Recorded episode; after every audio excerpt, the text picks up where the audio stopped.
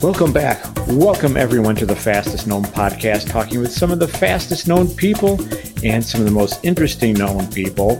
And today we have gone back east. We've gone to upstate New York. We don't like to be Western US centric. We like to go all around the world and particularly out to different states where there's many crushers, many interesting things happening. So today I am speaking with Bethany Garretson from Keene, New York, in the heart of the Adirondacks. Welcome, Bethany. Thanks, Buzz. Thanks for having me. So happy to be here. Well, you've got a nice story. I mean, we were chatting as we tend to do get, just to get warmed up, but you didn't need any warming up. You were ready to rock. You have a fun story here, and it's not about like being the fastest runner, climbing the highest mountain, or anything like that. You told me that you and your partner I should say, your recreation partner, Katie Rhodes, who unfortunately had a technical issue. She was signed up to be on this podcast with us, but she had a technical difficulty. She couldn't make it. That you two hooked up about a year ago, and you've just been rocking it ever since. It's this really fun success story. So fill us in a little bit. Yeah, definitely. And it is too bad that Katie can't be with us today. And she is the one that sorts out any tech issue if we have it in the field. So it's almost ironic that her computer just wasn't working for this, but she's with me in spirit. She always is. So Katie and I came together last year. It's almost our one year anniversary for the 46 unsupported through hike. And we became the first women to do that. And we just we teamed up. She had reached out to me that summer because she did find me on the fastest known time website for um, a few others i had done and she just knew my name a little bit and she actually reached out to me on facebook. And i had been looking for a partner to do the through hike with and i just it was a good fit from the very beginning. And she and I have become best friends. And we've also gotten 23 FKTs since the through hike. You know, we've combined for 23. And I would say this year has just been an amazing year in learning what we can do and also starting to understand FKTs more and even just like the procedure for them and you know the protocol and and all that. It's been a great learning experience and oh it's been fun. And well I, yeah. I really like this, yeah. sorry I'm just kind of laughing along with you. This is so much fun. Because you're coming up on what you termed your one year anniversary which was September 17th of last year. We're recording this on September 8th. So actually, people are going to be hearing this on your anniversary. This is very fun. And what you're referring to, of course, back there, it's the 46ers through like everyone. Yes. It's like the Boston Marathon of the Adirondacks. Mm-hmm. You know, everyone knows what this is. But for others who may not know, this means the 46 highest summits in the Adirondack mountain range of upstate New York and it can be done different ways. And so there's the uh, supported style. We've had Alyssa Godesky on recently on podcast for doing it supported, and you and Katie did it not only unsupported. I mean, you did. I'm sorry, you did it through hiker style, unsupported, which means instead of just getting driven to the different trailheads, you just hiked the whole thing start to finish without getting in a vehicle. Mm-hmm. Yeah. Uh, and that's our, I would say, definition or standard for the through hike up here is like it's unsupported, though I think there's been some variation to supported through hike too. And, um, but what we really wanted to do, I had been inspired since 2009 when Jan Welford and Corey did it. And they were the first team to do it in unsupported fashion with no food drops, um, no aid whatsoever. And that was the standard I wanted to replicate someday and do. Nice. Nice. Well, that, so well, you have you and Katie have just been off to the races since then. Twenty three FKTs, bam, bam, bam. I like what you said about getting to understand the style and figure it out. But just to stay with the 46ers for a second, yep. it's really different to do it through hike style because you're just kind of mushing through the underbrush. I mean, so you, you, could road walk to the trailheads and up the trail to the summits, or you can say, well, heck with this, I'm just going to head for the summit. But then if you're in the Adirondacks, you're going through some serious bush. So what, what's the tactics here? Oh, so a lot actually. And and this is where Katie and I just teamed up really well because I had been thinking about this for a few years. She and I had been like looking at the route. I actually tried it in 2016 and got more than halfway, but ended up dropping out because of really high temperatures. So the route is key and understanding if a bushwhack is going to save you time or it's just going to drain you mentally and physically.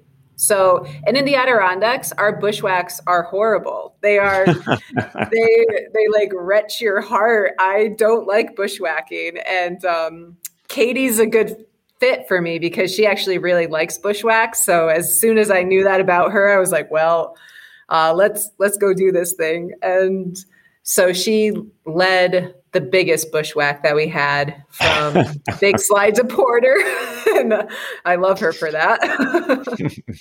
and so, uh, quick, again, sorry, I just have to fill this in. So, when you get through that, are your shins all scratched up and your arms all scratched up? Yeah. Yeah. It's so the way I, it's like a car wa- a car wash. And when I describe it to my students, so I'm a professor at Paul Smith's college and I also teach a class for Clarkson University all about Adirondack history and really hiking in the high peaks. And the way I describe bushwhacking is you get whacked with bushes, you get poked, you get tripped, like you fall. I was on a recent bushwhack, and since you're off trail in new territory, like someone I was with, they pushed on a tree and the tree fell because it was a dead tree. And it's just you are you're bloodied. I wear glasses when i bushwhack. Um, i put my hair a different way when i bushwhack because you're just getting pulled in all directions. And the north woods forest is so thick. And once you get higher up into the conifers you're really sometimes like walking through on the tree branches. It's so thick Sorry. So, are you? Uh, uh, um, uh, I, I, guess people aren't going to jump right in and say, or maybe some are. Say, hey, let's go do that. That sounds like fun. Yeah, it's um, it's funny because I think I love the Adirondacks so much because they were the first mountains I hiked and I didn't know any better. so they just became my backyard as a college student. I actually went to Paul Smith's College and ended up staying here became a wilderness therapy instructor. And so I was taking, you know, teenagers out on these long bushwhacks and it was i mean people would cry you know it was it wasn't fun but i do think there's a lot there of just like i like i said these were the first mountains i ever hiked and they are some of the hardest because I've gone on to hike out west. I love out west. It's so nice. Um, you guys have switchbacks. You have, um, you know, switchbacks. Like, yeah, yeah. We a lot of our trails just go up like riverbeds, and um, so. I yeah, but I have a and, deep love for the Adirondacks. Yeah, apparently so. Yeah. Also out west, once you get above timberline, bushwhacking becomes immaterial. There's no yeah. bushes. mostly. Right? Mostly. It can be yeah. Krummholz yeah. is a German word for stunted tree. But generally speaking, the terrain is much more open in the yeah. arid west. Sierras, high. Sierras are, are similar in that respect. Yes. Uh, but Very the Adirondacks, beautiful. There's not much above timberline. Is anything above timberline?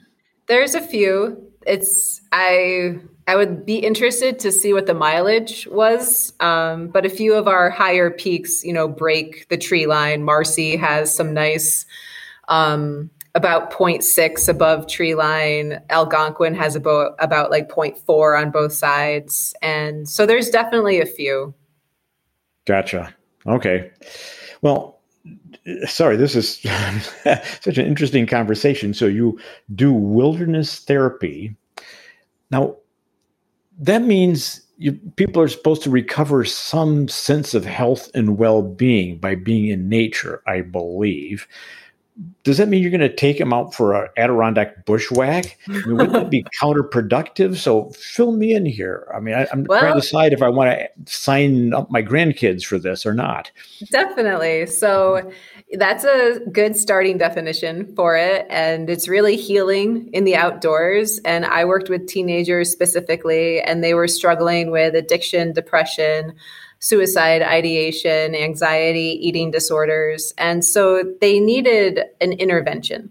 Um, and some some students came to us as an alternative to the juvie system. And it was a two to three month program. So it was an immersion program.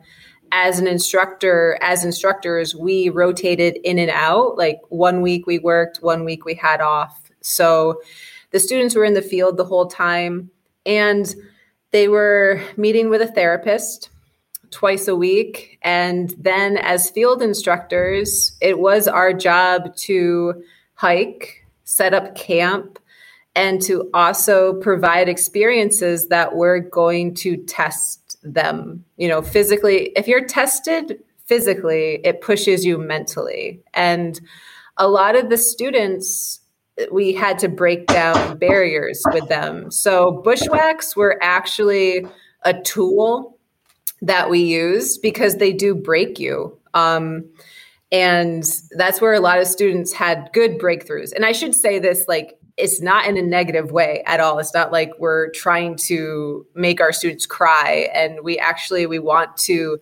have them be able to get to a point where they're expressing themselves emotionally and, you know, as instructors, we're keeping them safe because, you know, we have training in this and we're not going to, you know, put them in unsafe situations. But I saw a lot of, you know, beautiful breakthroughs in the middle of the woods on bushwhacks because you do really feel lost and you feel alone and you need to like reach out for someone. That's very, very interesting, Bethany. Hmm because as it happens, my wife is a uh, long term child psychiatrist. Mm. And so she works in a similar fashion all the time. And she comes home from work and comments on, you know, how things have changed so much this past as five, ten years in her long term practice. And like you say, suicide is one of the highest um, death rates among teenagers. Mm-hmm. I mean, you think, oh, terrorism. Terrorism doesn't really matter. I mean, more people are killed by pet dogs than are killed by terrorists. But suicide is for real. In fact, mm-hmm. more members of our armed service kill themselves than are killed by yes. a so-called enemy by far. Yes. Not even close. Yeah, and 22 so we, a day. 22 a day. Yeah. Um, look up Mission 22 and um, and I'm glad we're talking about it because this is what Katie and I talk about on trail. It's mental health, and it's you know a lot of it comes from my background in wilderness therapy. But when we did the through hike, we did it for 46 climbs, which is a mission to raise suicide awareness. And Katie very sadly lost a brother to suicide, and so. I think that's why we formed a pretty strong bond on our through hike as well, because it was in remembrance of him of Tim. Wow. Well, be sure to send me the URLs for um, 22. What's yep. it? Mission 22. Mission 22. And that's for veterans awareness with okay. suicide because we lose 22 veterans a day to suicide. That's insane. That's just ludicrous. Yep. And I think our pri- my personal opinion would be that our priorities are really messed up. We mm-hmm. don't really need another B 1 bomber. We need mental health. We need a society that takes care of people. Because I think, as you know, being a clinician is you, can only go so far. Mm-hmm. Uh, it's really society as a whole has to be a healthier, more inviting place. And what I'm hearing is we're seeing a little less of the people who just have difficult biological conditions and more of a family and society situation. And so, like your wilderness therapy can really help. Give them something to mm-hmm. believe in, give them something that is real. What I'm hearing, I'm speaking very non professionally, major mm-hmm. disclaimer here.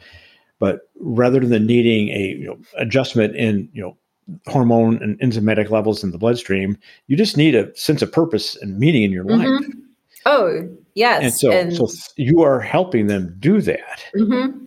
And yeah. so we're, at the uh, hospital, which has like 250 beds where my wife works. They're seeing you know mm. 30 people coming 30 children coming in a day sometimes yeah. and it's things that you are working with mm-hmm. you know, providing yeah. meaning providing context so they have something to believe in mm-hmm. because sometimes we read the headlines in the newspaper and we're kind of going oh my gosh this is a mm-hmm. little this is a little crazy and so if you're 12 years old you're 14 they're really thinking that aren't they yeah and it's it's every generation. You know, we really have to do a better job as a society to talk about mental health as physical health. You know, we still have stigmas around it today where we can talk about cancer and we can call those people brave who battle cancer. However, we still have this stigma a lot of times around if someone's dealing with depression or suicide ideation that they have to hide that from the world and that they're not brave that they actually they feel shame and we have to change that. And i think the mountains are such a good tool for that because it gives you purpose it gives you community and it is free almost free therapy after you purchase your gear and you have your car ride sorry your car ride and you know some of the things that go with it and that's why in the Adirondacks, and I know this is going on in some other places too, I get upset when I hear that we want to put limitations on the number of hikers that can come to the mountains. And I know there's a lot of layers to it for sure. Um, but I just I don't want to decrease access for people. I think it's really important for um, people of all ability and all backgrounds to be able to access wild spaces. Wow. I have to, you, you stimulate me to offer still another personal opinion, which is I agree 100%. Public access to public lands is key. That's that's mm-hmm. part of the reason they exist. Obviously, we're protecting them from development, a very fine purpose but we for our mental physical and emotional health we need to be able to visit them yes and and i say that too i'm not a mental health professional i have worked as a wilderness therapy instructor all my time though working in and around this field, I see how hard it is for people to get help. And that's another thing that has to change with society. You know, like, yes, we have hotlines and but it's even harder to like really get someone help you know if they're in crisis. And especially in places like the north country we just we have lack of medical facilities as it is. And i see that even on our campus at paul smith's we're very remote we're very rural. And that's not just in the adirondacks that's across the united states in rural areas and also urban. So and then when you throw in insurance and you know here's my soapbox because you know i just i study it i see it i teach it. We have to have a better system. And and that's why i say it's so important to keep public lands public because that is free therapy. It's very very crucial. It's very very important. And it has saved people. And Katie and I meet a lot of hikers and they recognize us and they tell us their stories around 46 climbs or, you know, like they had their own personal low moments or they lost someone to suicide and now they're hiking the 46 to either honor that person or to heal and and I just see it you know all the time. It becomes this personal quest this personal journey of healing. Wow Bethany, well said. This is terrific. Uh, I wasn't sure what we were going to talk about today. this is I now I'm just this is so stimulating, so interesting, and so important. And look how topical this is. You know, the Olympics just ended four weeks yes. ago, where yep. we saw this sea change. Did we not? Yeah. we saw before that Naomi Osaka, the mm-hmm. Probably the best female tennis player in the world, or at least one of the top three, who bowed out of the French Open because she didn't want to do the press conference. Um, actually, she didn't want to do it. So they came down on her. She said, okay, I'm out of here. And instead of being criticized, I think mostly, she was very supported in that. And then, of course, we went into the Olympics, and possibly the most featured U.S. Olympian was the greatest gymnast of all time, Simone Biles. And then she said, Wow, I, I don't got it today. Yep. I, I'm, I'm not feeling it today. And of course, people are going, What? I mean, that's what? That's they're, they're just amazed. But then you think about it, and if you're not feeling perfectly 100%, you really want to be 15 feet out of the air, upside down, spinning around three times, your head facing downward. I don't want to be doing that. And so I can see why, if, she's at 98%, she said, I'm going to take a pass. And I think she got support. I think there's some haters in there, but I think there's a change. I think there's yes. a change. Yes, and I see that too. And I'm so proud of those athletes for doing what they did. And I'm proud of the athletes and people that support their decisions because this is the cultural shift that we need to have happen. It needs to be accepted. And we are human, and our brain is biology. And you know what? Like, there's been days where mentally I'm not on it, and I'm not going to go do a route that requires me to be really present. And, you know, I've done some higher mountain stuff, and, you know, I've backed off an expo, um, you know, like a higher mountain around like 20,000 feet, but it's a technical route and I'm not going to do it. I already know mentally I'm not there because of things going on in my life. So we cannot judge people for that. We all go through it. And the more we accept it, I think the healthier society we will have. And I really see young people being the leaders in this. I see it on Instagram, I see it with our athletes. Um, and I'm really proud of that. N- nice. Wow, it, things are changing. Things are shifting. What you said a few minutes ago is so. That's the one-liner to take away, which is to realize that so-called mental illness is just like physical illness. Yeah. If someone gets cancer, no one's going to get on their case. no one's going to say, "Hey, pull it together, buddy. Step yeah. it up." But if someone has a mental illness, they might say, "Oh, attitude adjustment. Come on. Yeah. Pull it together." Mm-hmm. When you know, the an illness, a disease is a disease. Yeah. Yeah. Hmm. And and it's sad that history has created those stereotypes and those bias and the treatment of mentally ill is was absolutely horrid in this country and still is in other parts of the world. And it's really yeah it's it's very sad very very sad. Wow. Wow. Bethany this is dramatic. But uh I wasn't even I didn't even know we were going to talk about this. So thank you very much for filling filling us all in here. But we we better go back to your one year anniversary, which literally is when this comes this episode comes out. Yeah. Because then you and Katie, like we said, were off to the races. That was on mm-hmm. September 17th. Then October 9th, Lake Placid, uh, October 17th, November 22nd, uh, January 12th. I mean, you just threw down. You were just uh, going after it. And so help us understand this. FKTs, and I already asked you this, you're, you're not a big racer. No. FK, so FKTs became your jam. Yeah, they did. So I think this is a good transition because when Katie and I came together, it was for the through hike and 46 climbs. And because I had been a wilderness therapy instructor, I lived off the grid a lot. And this actually plays into why I've just started to do FKTs because I really didn't realize how big it was until two years ago.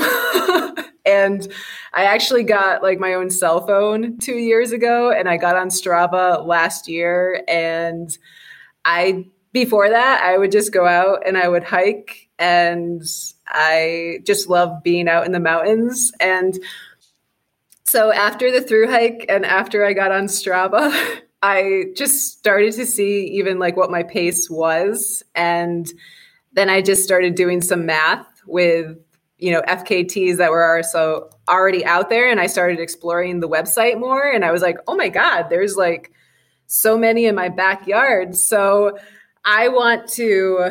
Uh, right now, I have 19, and I really want to try to get 50 by 2023 and just keep going. I want to get them in the Adirondacks. I want to get them out west. I want to get them in other countries. They are fun. And for me, the technology part has been the most challenging. And even you know like last year i got a gps watch because i knew katie and i had a good chance of getting the through hike and i wanted to make sure it was recorded as well as we could.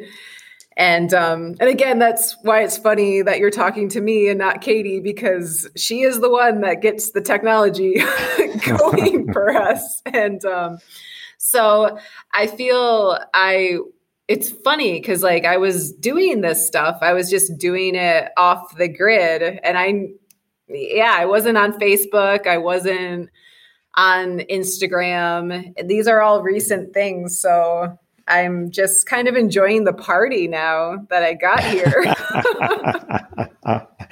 I love that. Got on Strava two years ago, you got your GPS watch, but you also said that you were you know living off the grid. So you really yeah. were a north woods person. Yes i am. Um, some of my friends who meet me for the first time they laugh at that. They're like how did you just get a phone two years ago? or how do you not know what this is? And so um, yeah it's i grew up in a rural area. I went to college in a rural area and then i stayed in the woods for a while so you're you're good at chopping wood. I am, yeah. And starting a fire with a bow drill, and I can survive just with a knife. So I'm pretty hardy. okay, this is. Uh, I'm I'm still pondering this. This is this is very cool. You've joined the party, so of course now that you've been on the fastest known podcast, you know the offers are going to come rolling in what is it? The Tonight Show is next. Oprah will be calling. Yeah. I, am kidding, I think. Uh, maybe, maybe not. Who knows? Maybe not. Yep. and uh, still, though, don't like the bushwhacking. So it's interesting. Mm-mm. No, I I need moral support on the bushwhacks. So that's why I I surround myself with great people and yeah, I've I will say I like them more than I did a year ago. Like, um, I have grown to like them more. Well, you're probably good on snowshoes or skis then. Mm-hmm. Yeah. I, so snowshoes, I really, I started using them more. Well, when I first started using them, it was wilderness therapy and we would just you know, have to wear them in the Adirondacks. And we had like really big packs and, you know, like 50, 60 pounds pulling sleds. And I think that's just where some of my endurance started to build and also like my mental capacity. Cause even after the through hike and, um, you know, that wasn't, it didn't feel too different than what I did in wilderness therapy, other than like the mileage was way longer but it's just kind of one foot in front of the other. You have to start the day and finish the day and keep yourself fed and hydrated. And um, yeah. Simple stuff. Yeah, you break it down. So a lot of things a lot of things translate for sure. Right, right. Well, I think what you maybe Katie also had was a comfortability of being outside. Oh, I think definitely. if someone you know people come from this from different sides. You can get a, a road runner, someone who's really fast. Mm-hmm. They're learning something else. They might be feeling a little intimidated by dark or yeah. navigation and things like that. And you came at, at, it from another direction. I mean, to be alone in the woods just felt happy. Yeah, and it and, does. Yeah, um, I, I get I, stronger as the time goes on in the woods. Like if the longer it goes, the stronger I will get because I get so much strength from just being outside. Hmm. Hmm. I like that. I like that. I'm, I'm still everything you're saying is making me think. Making That's me, good.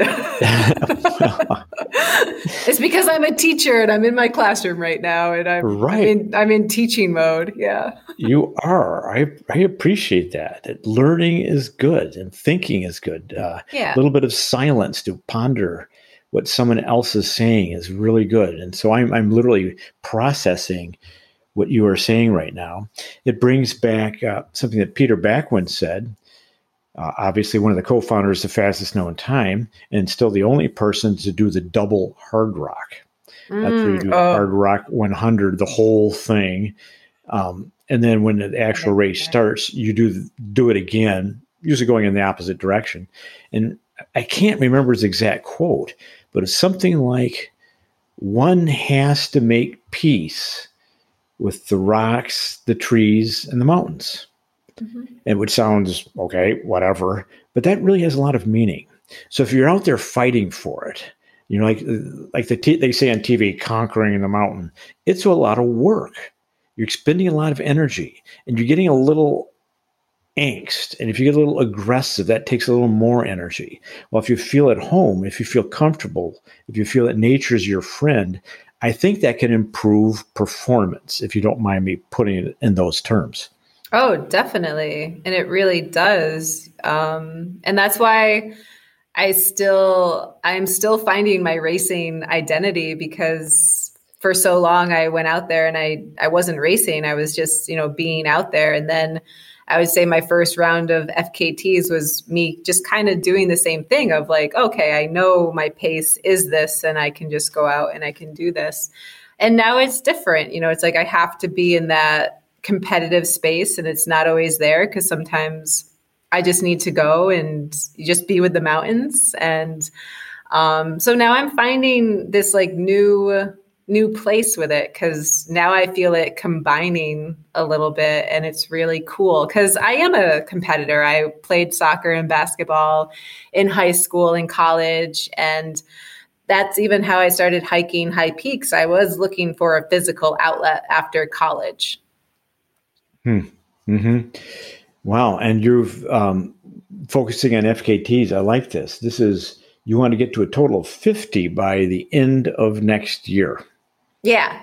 Yes. Okay. And then, yeah, see where it goes from there. And what Katie and I also try to do with our FKTs is raise awareness. And I think that's why, you know, you and I talk so much about mental health. And that's a big pillar of what we advocate for. Also, with being like, uh, advocating for women empowerment, and I'm a brand ambassador for She Jumps, and that's been awesome work to get more women and girls outside. And that's it. You know, sometimes it's not a competition. It's like going out and just having people see you out there. And I want more women to see that because as endurance athletes and just athletes in general, women are so strong. And we don't always have to have this second place finish to men. And I I just think we're badass and way stronger than lots of times I hear women give themselves credit for. Right. That's indeed. Well, we're going to put both those websites on a written show note, She Jumps and Mission 22. Thank you. Thank you for those bringing that to our attention and, you know, strong agreement on the how strong are women.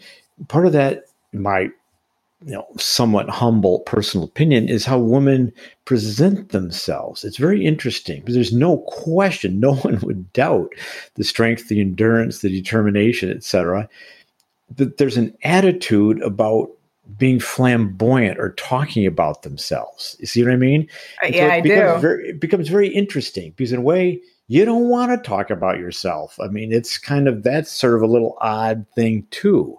So one ends up in this interesting in between place where, particularly for a, a mountain athlete to go spray, you know, look at me, me, me is kind of, eh, that's a little cheesy. But on the other hand, if you want to be sponsored, if you want to get support, it's kind of part of your job. So it's an interesting, interesting balancing act, particularly for a female, I think.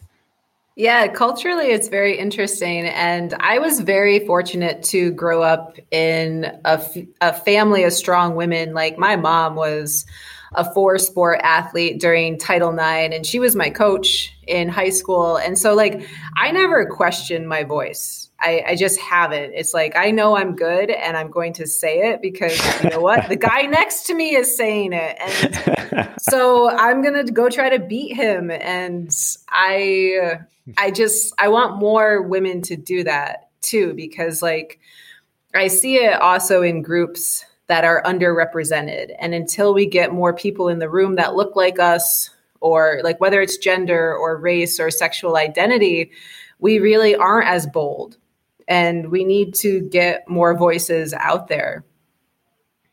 Wow, I'm I'm uh, I'm signing up for your class next semester. Sweet. uh, yeah, if, you, if, there's any online classes, uh, I'm signing yeah. up. well said, Bethany. I uh, I appreciate you. Thank you. Thank you. Thank you for being who you are and for having such a strong voice so the rest of us can hear it. And hopefully, so everyone, especially young women, can hear your voice. This is this is wonderful.